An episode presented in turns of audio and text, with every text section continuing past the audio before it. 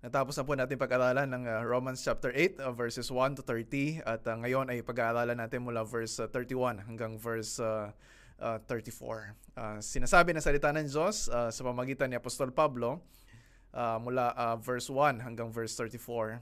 There's therefore now no condemnation for those who are in Christ Jesus. For the law of the Spirit of life has set you free in Christ Jesus from the law of sin and death.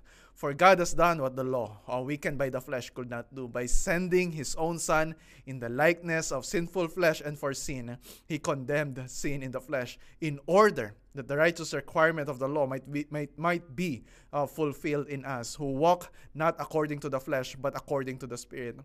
Uh, for, um, for to walk uh, for those who walk according to uh, the flesh uh, set their minds on the things of the flesh but those who walk according to the spirit set their minds on the things of the spirit for to set the mind on the flesh is death but to set the mind on the spirit is life and peace uh, for uh, the mind that, that, that is set on the flesh is hostile to God. It does not submit to God's law. Indeed, it cannot. Those who are in the flesh cannot please God. You, however, are not in the flesh, but in the Spirit, if in fact the Spirit of God dwells in you. Anyone who does not have the Spirit of Christ does not belong to him. But if Christ is in you, although the body is dead because of sin, the Spirit is life uh, because of uh, righteousness. Uh, and if uh, the Spirit who raised Christ Jesus uh, from uh, the dead dwells in you, he who raised uh, Christ Jesus from uh, the dead will also give life to your mortal bodies through his Spirit who dwells in you. So then, brothers, we are debtors, not to the flesh, to live according to the flesh. For if you live according to the flesh, you will die. But if by the Spirit you put to death the deeds of the body, you will live. For all who are led uh, by the Spirit are sons of God. For you did not receive uh, the spirit of uh, slavery to fall back into fear, but you have received the spirit of adoption as sons by whom we cry, Abba, Father. The Spirit Himself bears witness with our spirit that we are children of God. And if children, uh, then heirs, heirs of God and fellow heirs with Christ, uh, prov- provided uh, we suffer, uh, provided we suffer with him in order that we may also be glorified with him. For I consider that the sufferings of this present time are not worth uh, comparing with the glory that is to be revealed to us. Uh, for the creation waits with eager longing for the revealing of the sons of God. For the creation was subjected to futility, not willingly, but uh, uh, but not willingly, but because of him who subjected it in hope that the creation itself will be set free from its bondage to corruption to obtain and obtain the freedom of the glory of the children of God. For the whole creation has been groaning together in the pains of childbirth until now. And not only the creation, but we ourselves who have the first fruits of the Spirit grown inwardly as we wait uh, eagerly for our adoption as sons, the redemption of our bodies. For in this hope we were saved. for uh, now, hope that is seen uh, is not hope. For who hopes for what he sees? But if we hope for what we do not see, we wait, we eagerly wait for it with patience. Likewise, the Spirit helps us in our weakness, for we do not uh, know what to pray for as we ought. But the Spirit Himself intercedes for us with groanings uh, too deep for words. For he who searches hearts knows what is the mind of the Spirit, because the Spirit intercedes for the saints according to the will of God. And we know that for those who love God, all things work together for good, for those who are called according to his purpose.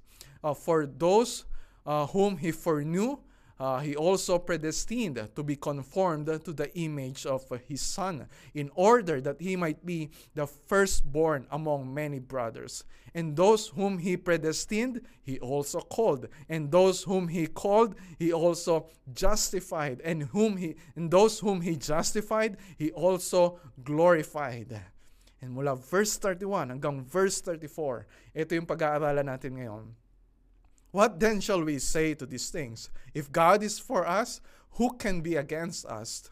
If uh, uh, he who did not spare his own son but gave him up for us all, how will he not also with him graciously give us all things? Who shall bring any charge against God's elect? It is God who justifies. Who is he to condemn? Who is to condemn? It is Christ Jesus. Christ Jesus is the one who died, and more than that, who was raised, and uh, who, who was uh, who is uh, at the right hand of God, who is uh, indeed interceding for us. Let's pray.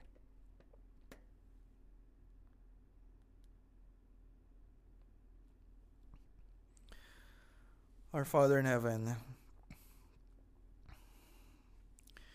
tunay na napaka sarap basahin, napakasarap pakinggan, napakasarap kabisaduhin, napakasarap ulit-ulitin na marinig. Itong mga salita mo na nagbibigay sa amin ng uh, rock solid assurance na kailangan po namin lalong-lalo na sa mga panahon ngayon. And so Father, once more, oh, we pray na kumilos ka, makapangyarihan na kumilos ka, Panginoon, sa pamagitan ng bawat salita na nasa uh, bawat pahina uh, ng uh, Biblia na aming pinag-aaralan. Itong sulat ni Apostol Pablo. I'm praying, Father, na itong mga bagay na alam na namin ay patuloy na ipaalala mo sa amin, patuloy na ipaunawa mo sa amin, patuloy na ibaon mo sa puso namin para walang anumang problema, walang anumang mga struggles ngayon, uh, walang anumang mga nangyayari sa mundong ito ang makapagpatinag, ang makapagpahina at makapagpabagsak uh, sa pananampalataya namin. So Father, we pray all these things in Jesus' name. Amen. So malapit na po tayo sa pagkatapos ng uh, journey natin sa Romans chapter 8. So second to the last sermon na to and uh, uh, pag-aaralan natin ngayon verses 31 to 34 and then next week ay uh, verses 35 uh, to 39. So siguro ngayon uh, kung kayo ay nakakasubaybay sa ating uh, sermon series, uh, sana wala nang duda na makita ninyo kung bakit maraming mga pastors, maraming mga preachers uh, in all of history ang uh, nagsasabi na itong uh, Romans 8 yung greatest uh, chapter of the Bible. Ang dami na natin magandang mga salita na narinig mula sa verse 1. At hindi ito parang binobola lang tayo ng Diyos, kundi binibigyan tayo ng paalala, binibigyan tayo ng assurance sa pamagitan ng mga bagay na totoo na sinabi ng Panginoon. And narinig na natin na wala ng kahatulan kung tayo ay na kay Kristo uh, tinanggap na tayo ng Diyos, pinatawad na tayo ng Diyos, itinuring na tayo na matuwid ng Diyos dahil sa ginawa ni Kristo para sa atin, itinuring na tayo ng Diyos ngayon ng mga anak niya.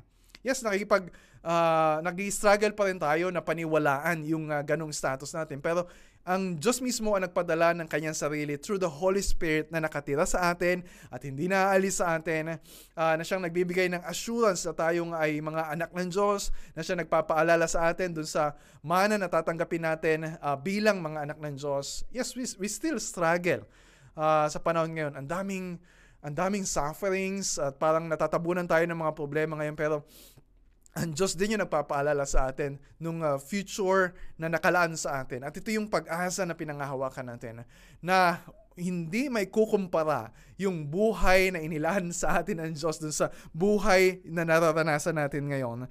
And we still struggle to uh, believe uh, yung plano ng Diyos para sa atin. And kahit gaano ka-precious yung Romans sa 8.28, all things work together for good, nahirapan pa tayong paniwalaan na itong mga bagay na na-express natin talaga na uh, gagamitin ng Diyos uh, to work together for good.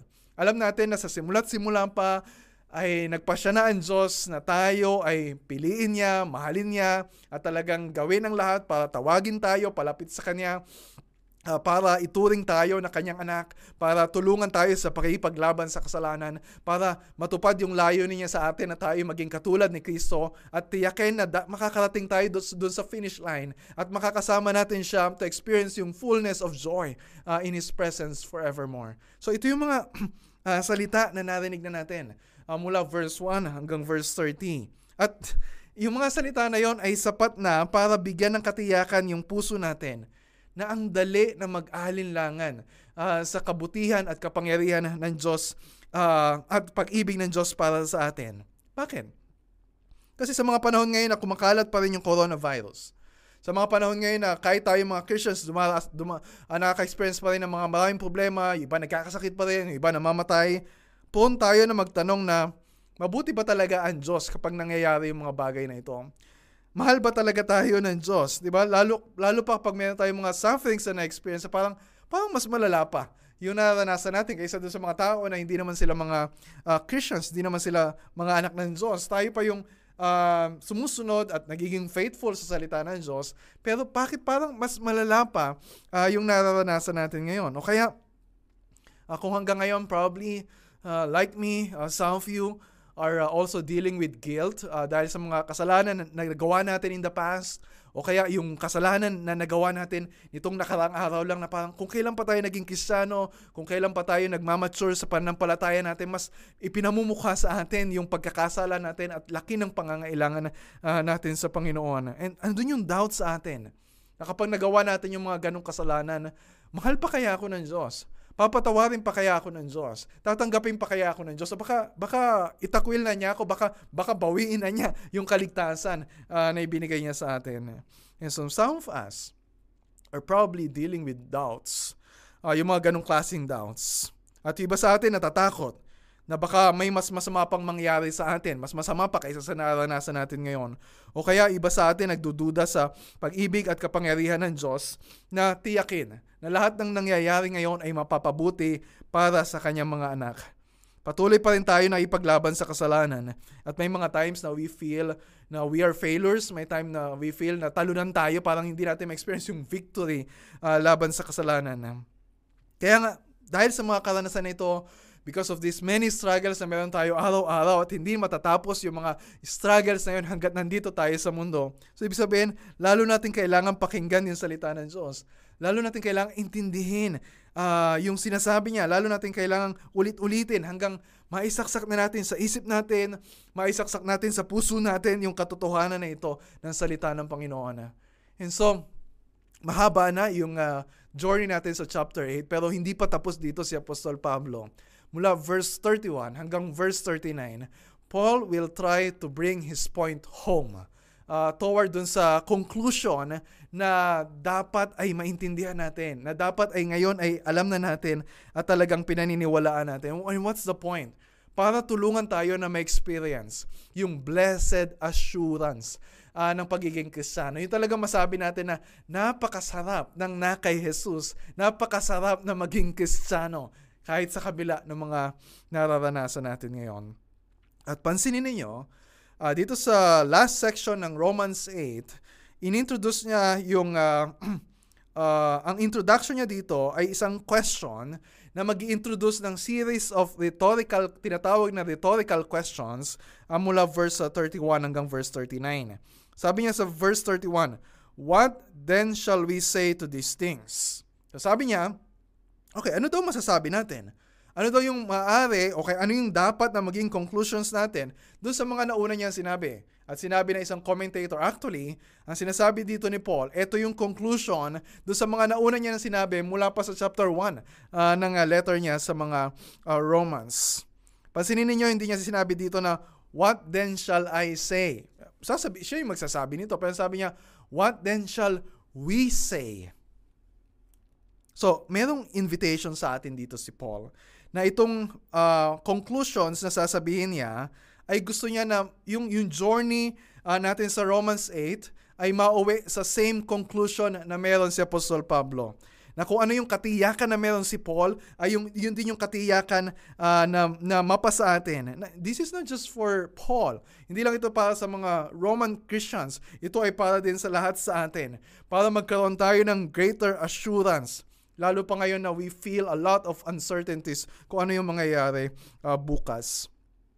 And so, by using this question, um, sinasabi sa atin dito ni Paul na kailangan nating pag-isipang mabuti itong mga sasabihin niya. We need to own this truth. Sa sarilinin natin. Hindi ito yung pinakinggan lang natin. Hindi ito yung si Paul lang yung magsasabi. Kundi masabi, yung mga, tayo rin masabi natin. Ito yung masasabi natin tungkol sa mga sa sinabi ng uh, salita ng Panginoon. Ito yung dapat na isaksak nating mabuti sa puso natin.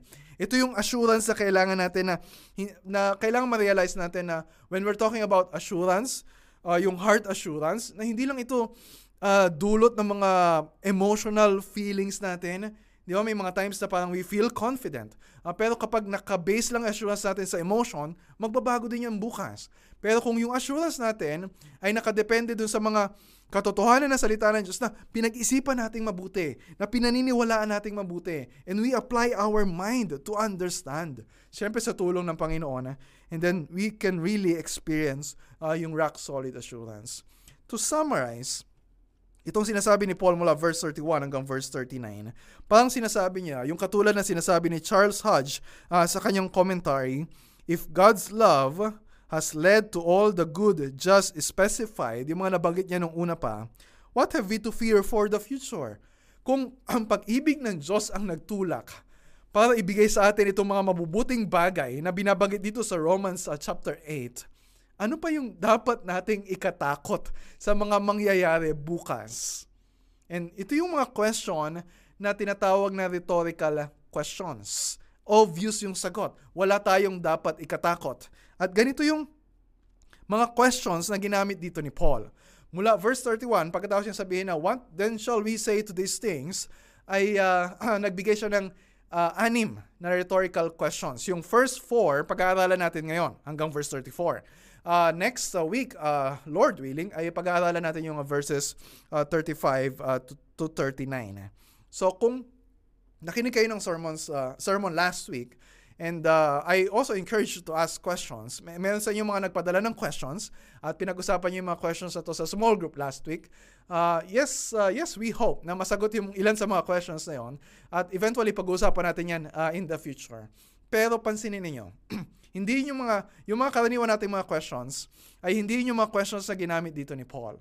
And syempre, may mayroong space uh, uh, for us to ask yung mga theological questions about election, about pre- predestination. So marami mga questions doon. Pero ang tinuturo sa atin dito ni Apostol Pablo, unahin natin uh, nasagutin yung mga questions na may kinalaman sa paano natin i-apply uh, sa puso natin yung mga doktrina uh, na napag-usapan natin na, na it's not just about speculations, hindi lang ito for intellectual discussions, and I hope sapat na yung nauunawaan natin. Itong uh, sinasabi ng salita ng Diyos, although we don't understand everything, pero sapat na yung, yung malinaw, yung direkta na sin- tinuturo ng salita ng Panginoon, and we, we need to decide how does it apply sa puso natin? At dito tayo tutulungan ni Apostol Pablo by asking rhetorical questions. At anong ibig sabihin ng rhetorical question?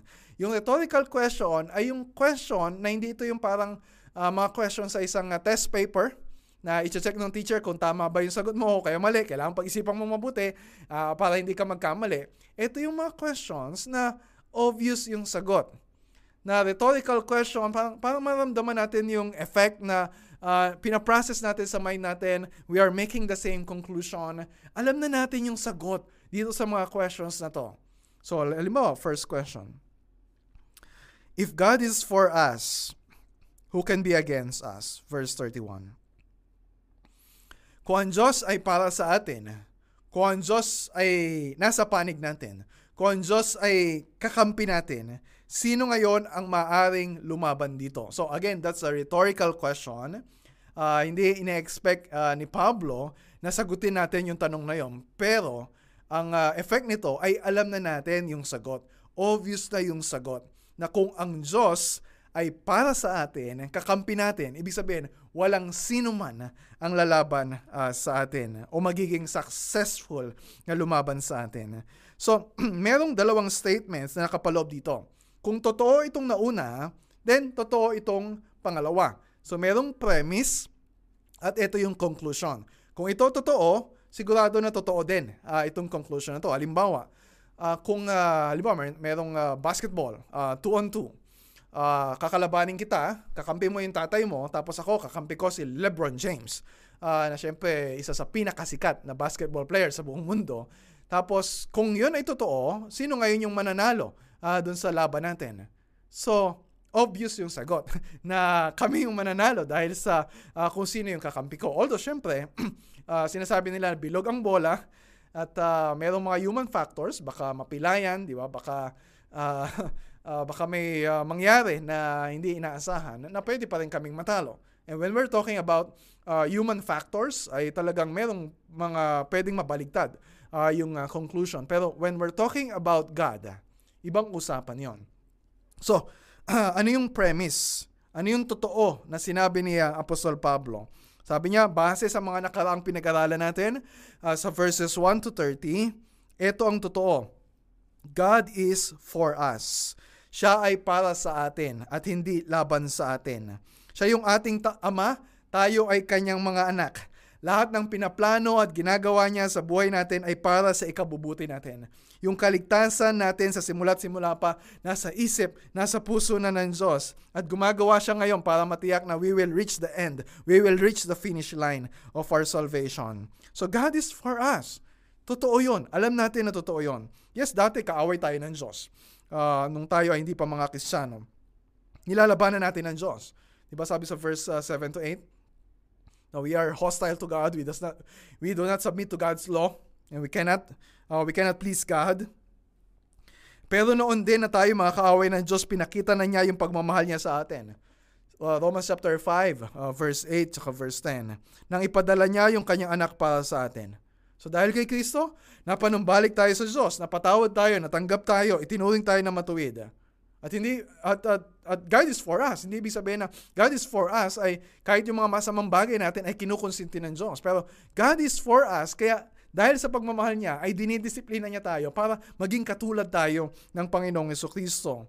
And when we think about that, that this all-powerful Creator is our Redeemer, is our Father, na kahit na dati na we have offended Him, na ngayon siya, ay, siya yung lover natin and He loved us with an everlasting love. So God is for us. So, ano yung ikakatakot natin? What do we have to fear about our future? Kaya kung itong premise na to ay totoo, then itong conclusion na sinasabi ni Paul ay siguradong totoo. No one can be against us walang sino man ang maaring lumaban sa atin. Hindi ibig sabihin na wala talaga tayong magiging kalaban, wala tayong magiging kaaway. Lahat ng mga tao sa paligid natin, pabot, pabot sa atin, maganda yung sasabihin sa atin, aprobado tayo. No. And sinabi ng Panginoong Jesus, based on our experience then. Di ba? Hindi ganun yung experience natin. Because we are Christians, meron pa rin lumalab, meron lumalaban sa atin and uh, sabi ni uh, ng Panginoong Jesus, we are hated uh, because uh, because of him, because of our faithfulness to the gospel. So meron pa rin mga nagsasalita ng laban sa atin. Meron, meron pa rin mga tao na nanakit para sa atin. So anong ibig sabihin na um, if God is for us, uh, no one can be against us. So in, a, in the, the ultimate sense, no one can be successfully against us. Walang magtatagumpay para ibagsak tayo sa ating pananampalataya. Walang magtatagumpay na kahit sino man o anumang mga struggles natin para tuluyan tayong malihis ng landas at tuluyan tayong maglayo sa Diyos. Walang sino mang kaaway mo o nang abuso sa iyo o, o nagsasabi ng mga masama laban sa iyo o uh, inaakusahan ka ng mga uh, bagay na hindi naman totoo uh, laban sa iyo. Walang sino man uh, walang anumang bagay ang makaka mag, pwede magsabwat sa buwatan uh, para ibagsak ka at talagang tuluyang ka na ihiwalay sa Diyos at sa buhay na walang hanggan. So wala tayong dapat ikatakot. Ito sinasabi sa atin ng Panginoon. Katulad ng sinabi niya noon pa kay Moses, katulad ng sinabi niya kay Joshua, katulad ng sinabi niya kay Gideon, huwag kang matakot, kasama mo ako. Huwag kang matakot, kakampi mo ako. Huwag kang matakot, kasangga mo ako. And we are always in the majority kung nasa panig mo ang Diyos. And you have guaranteed victory if God is on our side. Tulad ng sinabi ni Elisha, Prophet Elisha doon sa kanyang servant na natakot kasi nakita nila na napakarami pala ng sundalo ng mga kaaway. Uh, tapos nanalangin siya na ibukas yung kanyang mata at sinabi niya doon sa kanyang servant na huwag kang matakot dahil ang uh, mga nasa panig natin, yung kakampi natin ay higit na marami, higit na malakas kaysa sa mga kalaban natin. And ganun din sinabi na assurance ni Isaiah kay King Hezekiah dahil sa threat of Assyrian invasion. Dahil kakampi nila ang Diyos, wala siyang dapat ikatakot. Dapat lang siya magtiwala sa Panginoon. So sa isang gabi, dumaan yung anghel ng Panginoon sa kampo ng mga kalaban nila and 185,000 Assyrians were dead on the spot. Wala tayong kailangan gawin. Para magkaroon tayo ng assurance and to overcome yung fear natin but put our trust uh, in God who is for us. So if God is for us, who can be against you? Alam mo yung sagot dyan. Obvious yung sagot dyan. So yun yung number one. Pangalawa,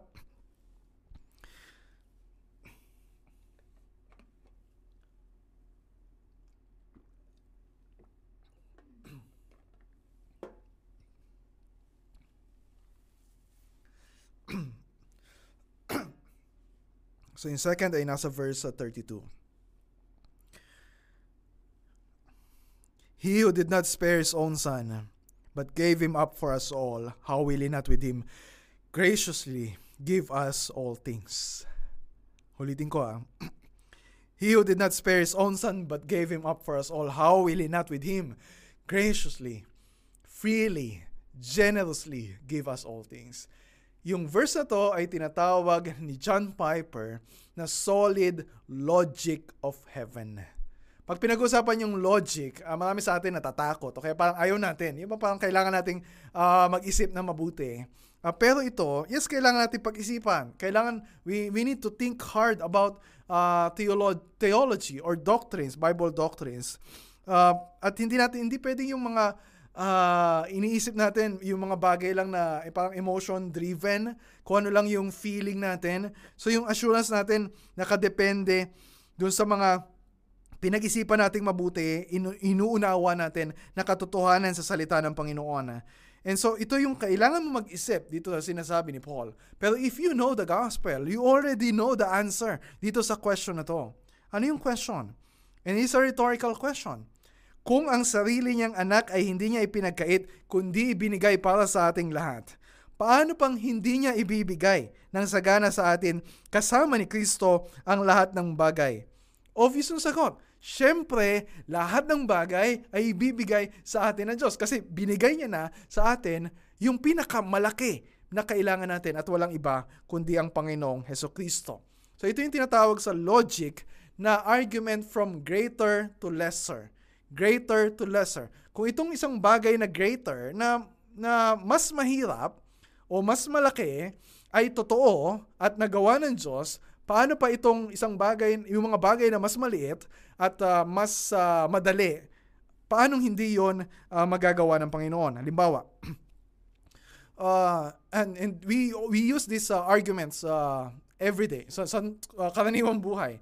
Halimbawa, two years ago, binigyan ako ng kapatid ko ng uh, isang espresso machine. So, medyo mamahalin yon at hindi karaniwan ng mga uh, coffee makers. Uh, medyo mahal yon So, pero regalo niya sa akin. Birthday ko and uh, expression of uh, love uh, from my brother and uh, pinapakita din ito yung kanyang generosity. At uh, syempre, yung kakayahan uh, na bayaran yung uh, ganong kamahal na uh, espresso machine. Halimbawa, isang araw, naubusan ako ng kape sa bahay. Tapos, uh, tinext ko siya, sinabi ko na, ah, kapag madaan ka ng Starbucks, pwede mo ba akong ibili ng uh, coffee beans? So, meron ba akong confidence na oo siya dun sa request ko sa kanya? O medyo meron akong pagdududa na, ba, baka hindi niya ako ibili kasi ang laki na nung nagastos niya sa akin para sa uh, dito sa espresso machine. So, ikaw nang bahala dyan. Uh, baka ganun sabihin niya. Kaya, uh, abuso ka na. Di ba? Sobra na. Tama na. Pero, I know the heart of my brother. He's generous. Uh, kaya niya yon At uh, magkapatid kami, we have a relationship. Maliban na lang siguro kapag wala na siyang trabaho, o kaya wala na siyang pera, o kaya uh, nagbago na yung kanyang karakter, hindi na siya generous, o kaya inaway ko siya, tapos uh, uh, nag- tuluyan na siya nagalit sa akin. So, Uh, pero, because I know my brother, na nagawa niya na yung malaking bagay para sa akin, paano pa yung isang maliit na bagay na ipagkakait niya para sa akin?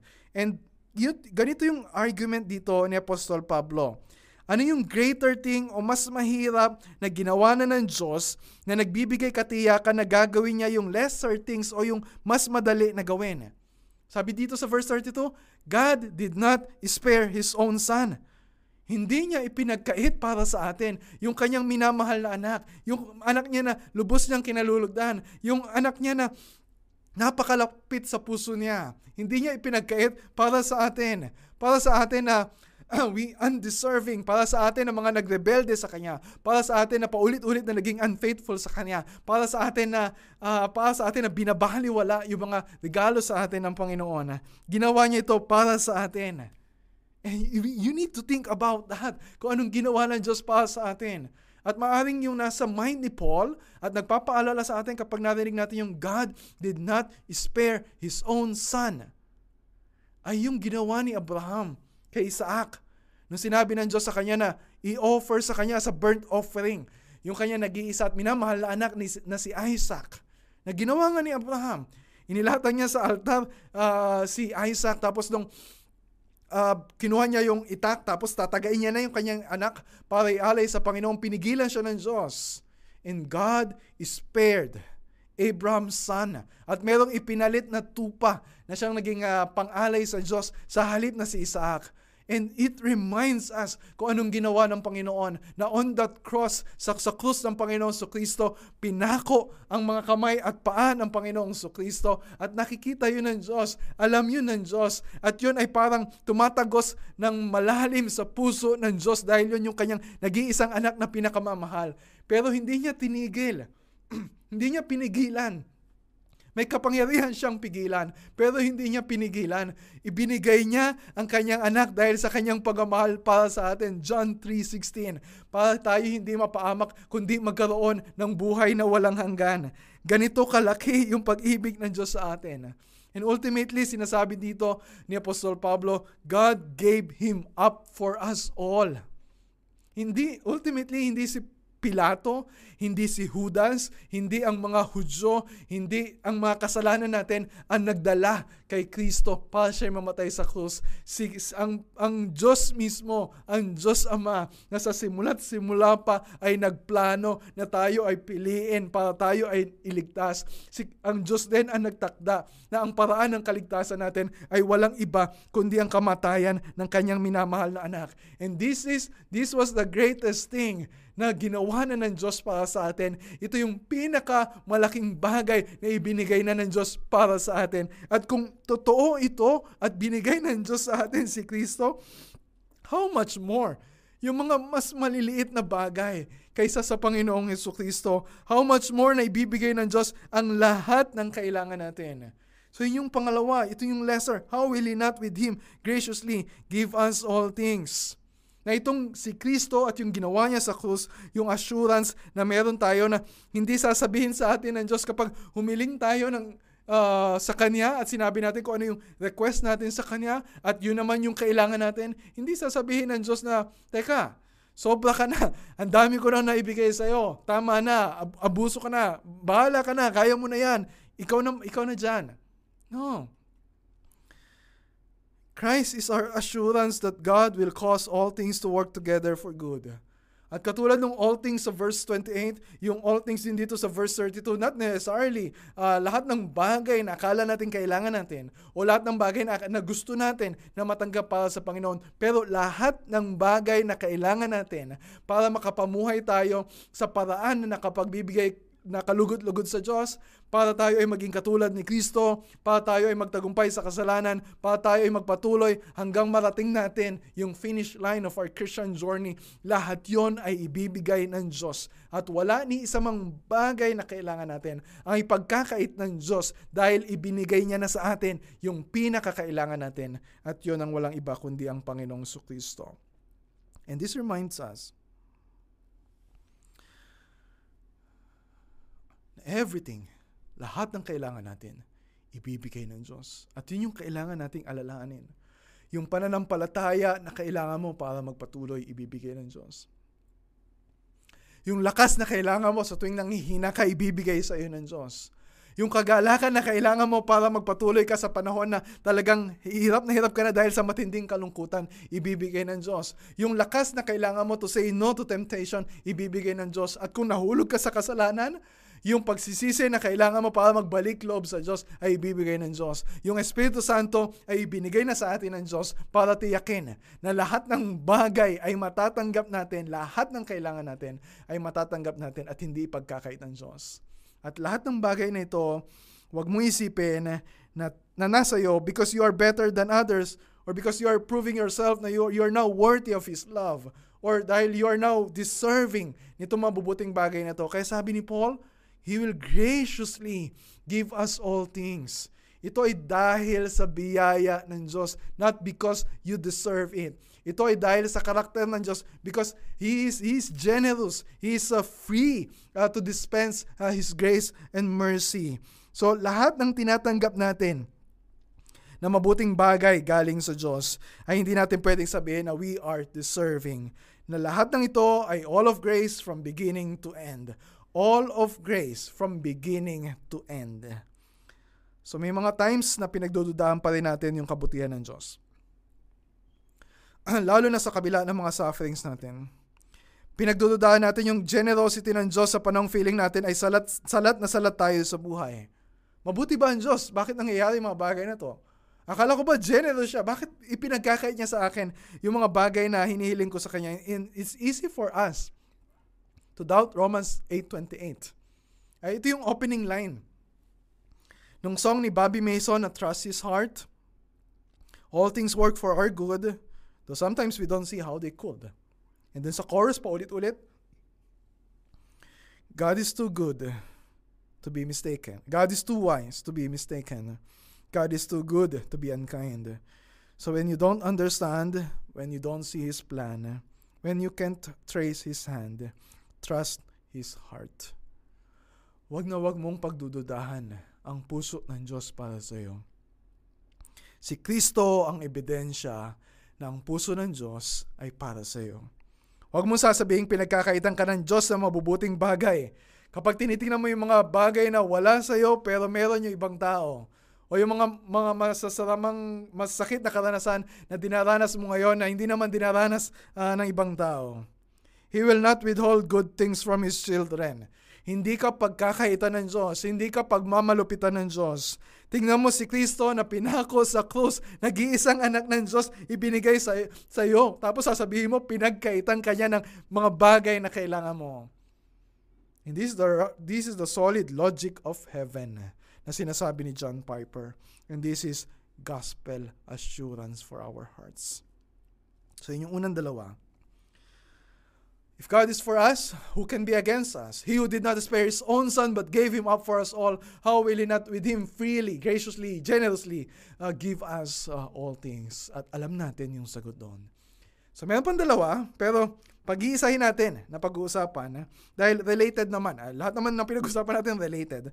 Pero closely related, itong uh, verse 33 at verse uh, 34. So dalawang rhetorical questions. Again, obvious yung sagot, pero merong dagdag na paliwanag si Pablo dito para makumbinsi tayo. Verse 33, Who shall bring any charge against God's elect? It is God who justifies. Who is to condemn? Christ, is the, Christ Jesus is the one who died, more than that, who was raised, who is at the right hand of God, who indeed is interceding for us. So karaniwan sa atin, ang uh, nagiging sanhi na pagdududa natin ay hindi naman yung mga bagay na nangyayari sa paligid natin o yung mga bagay na ginagawa sa atin ng ibang tao. Isang kalaban natin uh, for experiencing uh, yung uh, rock solid assurance sa kailangan natin ay yung mismong kasalanan natin. 'Di ba? Sa isip-isip natin. Kapag naalala natin yung mga kasalanan na nagawa natin noon pa, lalo na yung when we think about our um, biggest, darkest, uh, sin na sinisikreto natin sa ibang tao, o itong kasalanan na nitong nakarang araw lang na nagawa natin, parang tinitingnan natin na yun ay ebidensya na hindi ako hindi na ako tatanggapin ng Diyos. O kaya paano pa ako matatanggap ng Diyos kapag nang, nagagawa ko yung mga bagay na ito? Ngayong kristyano pa man din ako, ngayong pastor na ako, ngayong ang dami ko na napag-aralan sa Biblia. So kaya yung tanong ni Paul, ang gagamitin niyang language dito sa verse 33 at 34 ay yung court language or yung lingwahe ng kote para ipaalala sa atin kung ano yun, ano na yung nangyari. Ano na yung ginawa ng Diyos para sa atin? Ano na yung good news na nakakalimutan natin? So yung tanong niya, sino yung mag-aakusa o magsasampa ng kaso laban sa mga pinili ng Diyos? Pero teka, ah, sinasabi ni Paul na walang mag-aakusa sa atin. Pero di ba merong nag, mag-aakusa sa atin? Unang-una na si Satanas. Ang ibig sabihin nga ng pangalan niyang Satan uh, sa Hebrew ay accuser or adversary, kaaway. Uh, o yung ibang tao, di ba? Uh, kahit na gumagawa ka ng uh, mabuti, ay pinapaalala pa din sa'yo yung uh, masama na ginawa mo, talagang pinamumukha sa'yo. Yan ba yung pinili ng Diyos, di ba? Yan ba yung niligtas ng Diyos? Bakit ganyan yung ginagawa? Bakit mas ma para mas ma-okay pa yung mga non-Christians? And we, we hear uh, those kinds of accusations. O kaya yung sarili nating uh, konsensya, yung guilty conscience natin, na dahil sa kasalanan natin pang alam naman natin pinatawad tayo ng Diyos. Alam natin there's therefore no no condemnation for those who are in Christ Jesus. Pero because of that guilty conscience, hirap na hirap tayong paniwalaan na ganito ba yung pagtanggap ng Diyos? Talaga bang minahal ako ng Diyos at tinanggap ako ng Diyos at pinatawad ako ng Diyos? Eh alam natin na nagkakasala pa tayo. Hindi naman natin may didina yun eh. At pwede, pwedeng gamitin yun na pa, okay, evidence. Exhibit uh, number one, or let, exhibit A, uh, para sa bagong kaso na isasampa laban sa atin. And alam natin na karapat da, dapat tayong parusahan ng Diyos. Alam natin na we don't deserve heaven. And but but that's the point. We really don't deserve salvation. At yun sasabihin sa atin ni Satanas, sasabihin sa atin uh, nung uh, ibang tao, sabihin natin sa sarili natin. But that's the point. We really don't deserve salvation. Kaya na ginamit ni Paul yung term na God's elect. Uh, dito sa verse 32, uh, verse 33, to refer to us Christians. At yun na pag-usapan natin sa verse 29, verse 30 whom, uh, we, we are foreknown by God, we are predestined by God. Pinili tayo na mahalin ng Diyos. Tapos magdududa tayo, di ba? Parang, pinili nga ba ako ng Diyos? Bakit nagagawa ko yung mga bagay na ito? Bakit nakagawa ko ng ganitong kalaki uh, na kasalanan? Baka hindi na ako kasali. O kaya baka kasali ako dati, pero baka nagbago ng isip ng Diyos at hindi na ako uh, chosen. Ano na ako? Unchosen. Hindi na ako saved. Unsaved. And we have those doubts. Na baka hindi tayo kasama doon sa promise of salvation uh, sa verses 28 to 30. Pero you need to ask yourself, do you, do you see yung evidence na God is at work in your life? Do you now believe in Christ and trust in Him alone for salvation? Nakikita mo ba, nararamdaman mo ba yung pahipaglaban sa kasalanan? Nakikita mo ba yung ebidensya na nandiyan yung Holy Spirit sa'yo at tumutulong sa'yo to, uh, to live holy, righteous lives, although not perfectly, pero nakikita mo na mayroong bunga yung uh, uh, gawa ng Espiritu sa buhay mo. And you are God's elect. Don't base your assurance of your election na pinili ka ng Diyos, na minahal ka ng Diyos uh, sa ginagawa mo. Although, syempre, nakaka-apekto yun sa assurance natin uh, sa mga times na nagkakasala tayo. Pero remember na yung basis ng Diyos for choosing us is not on anything we have done. O not on anything na nakita niya na gagawin natin. Not on our qualifications because none of us is qualified. None of us, wala tayong magagawa to make ourselves worthy or deserving of His choosing us. At ano man nakikita mo sa buhay mo ngayon ay bunga din ng gawa ng Diyos para sa iyo. Tandaan mo na yung election. Kaya tinatawag tayong God's elect. Dahil ito ay by God's own free and sovereign choice. Ito ay by God's free will. Hindi mo kailangan patunayan yung sarili mo sa sarili mo, o kaya patunayan yung sarili mo sa ibang tao, o kaya patunayan yung sarili mo sa Diyos. Di ba? Nakakapagod yun eh. Kasi we, we know no, we are not worthy, we are not deserving. Kaya nga ibig sabihin, that's why we call it grace. That's why salvation is by grace. So anong point dito ni Paul sa question niya? Sino makapagsasampa ng kaso laban sa atin? Merong mag-aakusa sa atin, but walang sino man Walang anuman sa mundong ito ang, ang magiging successful sa pagsasampa ng kaso sa atin at paghaharap ng ebidensya laban sa atin to reverse yung verdict ng Diyos para sa atin. Kaya yung follow-up question niya sa verse 34, Who is to condemn? Sino yung hatol? Yes, pwede kang hatulan, pwede kang i-judge, pwede kang kondenahin ng mga tao, pero walang bisa yon. Walang bisa o walang mas mabisa pa kaysa sa salita ng Diyos. Bakit? Kasi pinaliwanag dito ni Pablo. Bakit yun yung sagot? Yung mga nauna, wala naman siyang sagot uh, dun sa mga questions. Wala naman siyang paliwanag. Pero ito yung, ito yung isang bagay about our justification, about God's forgiveness, na kahit na alam na natin totoo, pero andun yung, ano tayo, we are gospel amnesiac, na paulit-ulit na nakakalimutan natin uh, yung reality nito. So, pinapaalala ni Paul na yung basis ng uh, ng conclusion na walang pwedeng ibang mag-akusa sa atin, walang pwedeng ibang humatol sa atin. Ang basis nito ay yung gospel, yung ginawa na ng Diyos para sa atin. And we we are prone to forget yung verse 1. Kaya nga pinakabisado natin ito eh. Kung di mo makabisado lahat, at least you, you memorize yung verse 1. There's therefore now no condemnation for those who are in Christ Jesus. So yung, yung paliwanag ni Paul sa verse 33, yung paliwanag ni Paul sa verse 34, ay expansion lang uh, nitong verse 1. Uh. There's therefore now no condemnation sa verse 1. Uh. And dito sa verse 33, ang sabi niya, it is God who justifies. So verse 30, sabi niya, justified. Tapos na. Tapos na naman talaga yon na, na ibaba na yung hatol sa atin nung mismong araw na tayo ay sumampalataya kay Kristo. At ano yung hatol? May kasalanan ka, guilty ka, dapat ka lang parusahan. Pero dahil kay Kristo, itinuring ka na walang kasalanan, pinatawad ka na, at itinuring ka pa na matuwid uh, sa harapan ng Diyos. At binigyan ka pa ng reward uh, of salvation. Eh, yun yung verdict ng Panginoon. Yes, past reality yon na, nangyari na yon Pero merong present uh, effect sa atin kasi nagpapatuloy yung status na yon at hindi yun babawiin ng Diyos. Kaya sabi, now, no condemnation. At baka ito yung dahilan bakit sinabi ni Paul, it's God who justifies present tense.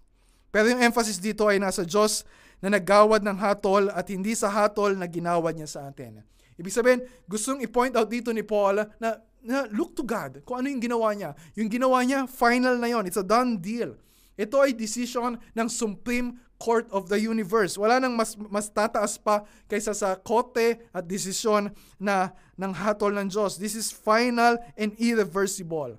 Kahit gaano kalaking kaso at ebidensya ang isang pasayo ni Satanas, may lalabas at lalabas talaga na kasalanan natin. O ng ibang tao, kaya ng konsensya natin, wala ng Court of Appeals na makapagbabaligtad ng uh, desisyong ito ng Diyos. Kapag nagpatawad siya, it's a done deal. When you look at uh, yung book of Zechariah, may merong isang vision na pinakita ang Diyos kay Zechariah na nakita niya uh, sa isang vision si Joshua na high priest na inaakusahan ni Satanas. Uh, dahil yun naman ibig sabihin ng kanyang pangalan, ac- accuser. Uh, pero ni-rebuke ni Lord si Satan and sabi niya, The Lord rebuke you, Satan. Tapos yung anghel ng Panginoon, hinubad yung damit ni Joshua the high priest na marumi, na parang maruming basahan, at ibinihis sa kanya yung isang magandang damit at sinabi sa kanya, tinanggal na ang kasalanan mo. At paano magiging makatarungan ang Diyos? Na bagamat may kasalanan tayo, ay sabihin ng Diyos na wala ka ng kasalanan. Di ba sa isang human court, pag wala kang kasalanan, pag napatunayan, pag may nagkaso sa iyo, pero napatunayan kang walang kasalanan, then you, you'll be free. Wala kang kasalanan. At pero pag napa, meron kang kasalanan, napatunayan meron kang kasalanan, hahatulan ka, sisentensyahan ka. Pero sa kote ng Diyos, wala namang makapag-deny na wala tayong kasalanan. Lahat tayo may sala. Kitang-kita yung ebidensya ng kasalanan natin, pero yung verdict sa atin, when we put our trust in Christ, ay not guilty. And we are righteous. Di ba? Nasaan yung justisya doon? Parang nababaluktot ba yung katarungan ng Diyos? No. Ang justice, ang justisya ay na kay Kristo. Kaya nga sabi, there's therefore now no condemnation for those who are in Christ Jesus. Kasi merong umako ng ating kasalanan. Merong umako ng parusa na, sa atin. Yung verdict sa atin ng righteous ay yun yung righteousness ng Panginoong Kristo. Katulad dito ng binabasa namin book ngayon sa mga bata in The Pilgrim's Progress. Si Christian, uh, naglalakbay siya, it's a long journey, na kumakatawan sa ating mga Kristiyano, ang dala-dala niya, ang, ang bigat-bigat ng dala niya na pasanin, tapos ang parang basahan yung kanyang damit. Pero nung oras na makita niya yung krus ni Kristo at uh, si Kristo na nakahubad, na nakapako sa krus, ay talaga na, na, na, na nawala lahat ng uh, bigat na dinadala niya. Yung marumiyang damit ay pinalitan ng magandang baro at yon ang katuwiran ni Kristo. Ay ito yung sinasabi ni John Bunyan, yung sumulat ng Pilgrim's Progress, na talagang maraming mo- moments na nag-struggle siya. Doon sa konsensya niya na nagsasabi na hindi siya karapat dapat na tumanggap ng buhay na walang hanggan. So wala siyang assurance uh, sa kanyang salvation. Pero pinapaalala sa kanya ng Panginoon. Yung pinapaalala din sa atin ng Panginoon. Sabi niya, It was not my good frame of heart that made my righteousness better, nor yet my bad frame that made my righteousness worse. Hindi yung ginagawa ko ang nakakaambag sa righteousness na meron ako sa Panginoon. For my righteousness was Jesus Christ Himself, the same yesterday and today and forever. Kay Kristo nakakabit yung katuwiran natin. Kay Kristo nakakabit yung katiyakan na meron tayo sa kaligtasan natin. At kung kay Kristo nakakabit ito, kahit kailan hindi ito makakalag, kahit kailan walang makakapagtanggal uh, nito para matanggal yung pagkakabit nito sa Panginoon. Na yung katiyakan natin ay final and irreversible. Yung justification na meron tayo sa Panginoon. Kaya sabi ni Paul sa verse 34, Who is to condemn? Christ Jesus is the one. Siya yung assurance natin. Is the one who died, and more than that, who was raised, who is at the right hand of God, who is interceding, uh, who indeed is interceding for us.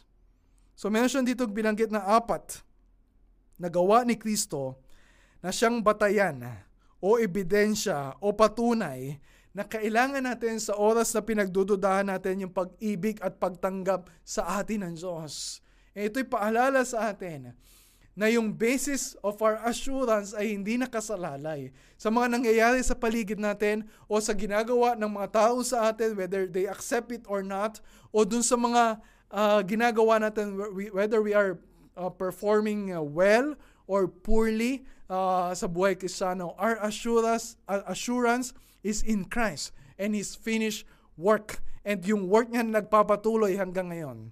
So merong apat na binanggit si Paul. Number one. So yung una, yung kanyang kamatayan. Sabi niya, He is the one who died. Yung kamatayan niya ang pinambayad para sa mga kasalanan natin, sa pagkakautang natin, sa obligasyon na meron tayo sa Diyos. Dugo niya yung binambayad uh, sa krus para mapawi yung galit ng Diyos at maalis yung pataw na parusa na narapat para sa atin. Dahil sa ginawa niya, binayaran niya ng lahat. Wala nang natitira pa na kasalanan o pagkakautang tayo sa Diyos. Wala na tayong nagawa o nagagawa o magagawa na hindi kasali dun sa binayaran ni Kristo sa krus. Sa kamatayan ni Kristo sa krus, He condemned sin in the flesh. Romans chapter 8 verse 3. Pinarusahan na ang kasalanan para hindi ka na maparusahan. Si Kristo na yung namatay para sa iyo para hindi ka nahatulan ng kamatayan. So, yung ginawang sakripisyo na yun ni Kristo sa krus, masasayang yung dugo na pumatak uh, kay Kristo kung meron mang isa sa atin na niligtas at pinili ng Diyos na maligtas ang malilihis ng landas at tuluyan na, na mawawala uh, sa Diyos. Ang patunay ng kaligtasan natin ay yung ginawa ni Kristo at hindi yung ginagawa natin ngayon. So pangalawa, bakit patunay na yung sakripisyo ni Kristo ay tagumpay at mabisa? Dahil hindi siya nanatiling patay. Ikalawa, ito yung kanyang muling pagkabuhay, more than that who was raised. Inako niya yung kasalanan natin sa kanyang kamatayan. At sa kanyang muling pagkabuhay by faith in Him ay mapapasa atin naman yung kanyang katuwiran. Ito yung tinatawag na the gospel of the great exchange. Our sin for His righteousness. Yung kasalanan natin, inako ni Kristo at yung katuwiran ni Kristo ay ibinalot na sa atin. Romans chapter 4 verse 24 to 25. It will be counted to us who believe. Yung righteousness na yon. It will be counted to us who believe in Him. Who raised from the dead Jesus our Lord, who was delivered up for our trespasses and raised for our justification. So yung assurance na hindi na tayo hahatulan ng Diyos o kahit sino man ay hindi magtatagumpay pahatulan tayo ay nandun sa crucifixion and resurrection of Jesus. Pero hindi lang yon. Umakit sa sa langit at naupo sa kanan ng Diyos. At ito yung binanggit ni Paul na sumunod. Yung kanyang pagupo sa kanan ng Diyos. Uh, sa verse uh, 34 pa rin, who is, uh, is at the right hand of God, ang Panginoong Jesus. Sa theology, tinatawag itong session. So parang halimbawa, may session. Yung mga kongresista, nakaupo, uh, ganun din. So ibig sabihin, uh, session, uh, matapos na si Kristo ay umakyat sa langit, naupo siya sa kanan ng Diyos. Mark 16:19. Uh, based din ito sa Psalm 110 verse 1. At sabi sa Hebrews chapter 1 verse 3, after making purification for sins, nung natapos niya na yung ginawa niya, he sat down, he sat down at the right hand of God. Ibig sabihin, tapos na yung ginawa niya. It is finished, it is done. Wala na tayong dapat pagdudahan na parang may kulang pa doon sa ginawa niya. Dapat meron pa tayong kailangan iambag uh, to secure our acceptance with God. No. Sa kanan ng Diyos to also designate the highest authority in all the universe. So yung kakampi natin, yung advocate natin, yung tagapagligtas natin, siya yung merong highest authority. So sino magsasampa ngayon ng kaso laban sa atin uh, to be successful in condemning us? Wala. At sa kanan ng Diyos to designate yung kanyang closeness at intimate relationship with God. Hindi kailangan tumingin na ng Diyos sa malayo. Hindi kailangan tingnan ng Diyos yung mga ginagawa natin uh, para to secure yung evidence na tayo ay uh, uh, tinanggap niya na. No, he just need he, he just is looking at his son every moment. At nakikita niya yung righteousness ng kanyang anak whenever uh, he looks at us, he sees hindi yung mga imperfections natin, hindi yung righteousness natin, hindi yung unrighteousness natin, hindi yung mga uh, pagkakamali na nagawa natin, hindi yung mga kasalanan na nagawa natin. Ang nakikita niya ay nakabalot sa atin na katuwiran na ginawa ni Kristo na meron ang Panginoong Heso Kristo. So katulad ng sabi ko kanina, wala na tayong dapat gawin to prove ourselves to Him or to other people. Nakakapagod yung ganong klaseng buhay. Na para bang meron kang kailangan patunayan sa sarili mo o sa ibang tao o sa Diyos. So, whenever we look at Christ, na siyang nakaupo sa kanan ng Diyos, magkakaroon tayo ngayon ng kapahingahan na yung basis of our acceptance with God ay wala sa gawa natin, wala sa approval ng ibang tao sa atin. And we don't need to please everyone. And we, we don't need to please uh, ourselves. Yung assurance na we are accepted with God ay na kay Kristo. At doon sa natapos niyang ginawa para sa atin. And the ikaapat, crucifixion, resurrection, session, and the number four, intercession. Yung kanya nagpapatuloy na panalangin para sa atin. Who indeed is interceding for us. Ang Espiritu na pag-aralan natin sa verse 26, interceding for us. Nasa puso natin, tinutulungan tayo ng manalangin. Pero si Kristo na nasa langit, nananalangin din para sa atin. Oh, napakadami na nananalangin para sa atin at nagtutulong-tulong at to secure our salvation para tulungan tayo. Whenever Satan accuses us, we have an advocate in heaven uh, interceding for us. 1 John chapter 2 verse 1. Na yung sacrifice ni Christ sa cross was so precious. Titiyakin niya kaya hindi ibig sabihin na uminto na siya sa paggawa. Yes, it is finished. Secured na yung salvation natin. Pero nagpapatuloy siya na gumagawa para hindi masayang yung dugo na ibinungos niya para sa atin. Yung sakripisyo niya sa krus para sa atin ay hindi masasayang. That's why He regularly, every day, daily praying for us. Tulad ng panalangin niya kay Pedro sa Luke chapter 22 verse 31 to 32 na magtatangka si Satanas na ibagsak sila. Pero sabi ni ni Christ kay Peter but I prayed for you. Pinanalangin kita pinagpray kita that your faith may not fail para magbalik loob ka sa Diyos. And the Lord Jesus Christ was also praying for us every day daily. Yes we want to pray, we want our church to be praying for one another. And I committed to pray for you. And hopefully you're praying for me pero maraming times we, we, we fail to pray for one another. Maraming beses na uh, nadidisappoint natin yung ibang tao. Ang dami nating mga failures in praying for one another. Ang dami nating disappointment sa ibang tao na parang hindi tayo inaalala, hindi tayo kinukumusta, hindi tayo pinagpe-pray. But we have an advocate in heaven. We have a high priest in heaven na hindi lang nararamdaman yung nararamdaman natin, but He's always praying for us. And He will never ever fail to help us para matiyak na yung assurance na kailangan natin that we will finish the race and we will be faithful until the end ay mararanasan natin. And this is, ito yung message sa atin ng verses 31 to 34. And if you're listening, sa sermon series natin mula verse 1 hanggang dito sa verse 34 at this point, hopefully ma-realize mo ito yung maging conclusion mo, katulad din ng conclusion ni Paul. At talagang masabi mo sa sarili mo, napakasarap ng nakay Kristo. Napakasarap na maging Kristiyano. Napakasaya ng buhay ng na kay Jesus. Bakit? Nasaan ba yung katiyakan natin? Na kay Kristo. Nasaan ba yung Nasaan ba yung patunay na ang Diyos ay para sa atin? Na kay Kristo. Nasaan ba yung patunay na na ibibigay ng Diyos ang lahat ng kailangan natin to live a life, uh, to live this life uh, of godliness and Christ-likeness and finish the race? Na kay Kristo. Nasaan ba yung patunay na wala nang mag-aakusa sa atin para hatulan tayo para ma-reverse yung verdict ng Panginoon? Na kay Kristo. At dahil na kay Kristo yung assurance natin, wala tayong dapat na ikatakot na anuman. Dahil kay Kristo, na kay Kristo yung assurance natin, wala tayong dapat na ikatakot na anuman. We don't need to fear our future because our future is secured. At hindi din natin dapat pagdudahan ang laki at lawak ng pag-ibig ng Diyos sa atin because of the Lord Jesus Christ. At ito naman yung huling pag-uusapan natin sa Romans chapter 8 verses 35 to 39. Let's pray.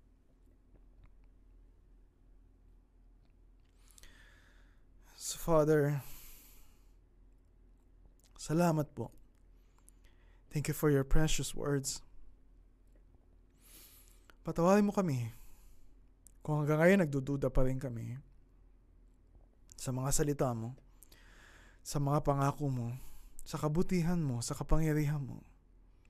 And so Father, tulungan mo kami na tumingin hindi sa mga bagay sa paligid namin, hindi sa kondisyon ng puso namin, hindi sa mga ginagawa namin, hindi sa sinasabi ng ibang tao sa amin. Tulungan mo kami, Panginoon. Tulungan mo kami na tumingin kay Kristo and may our hearts find the assurance and comfort and hope that we need, that we desperately need during these very difficult times. This is our prayer. In Jesus' name, amen.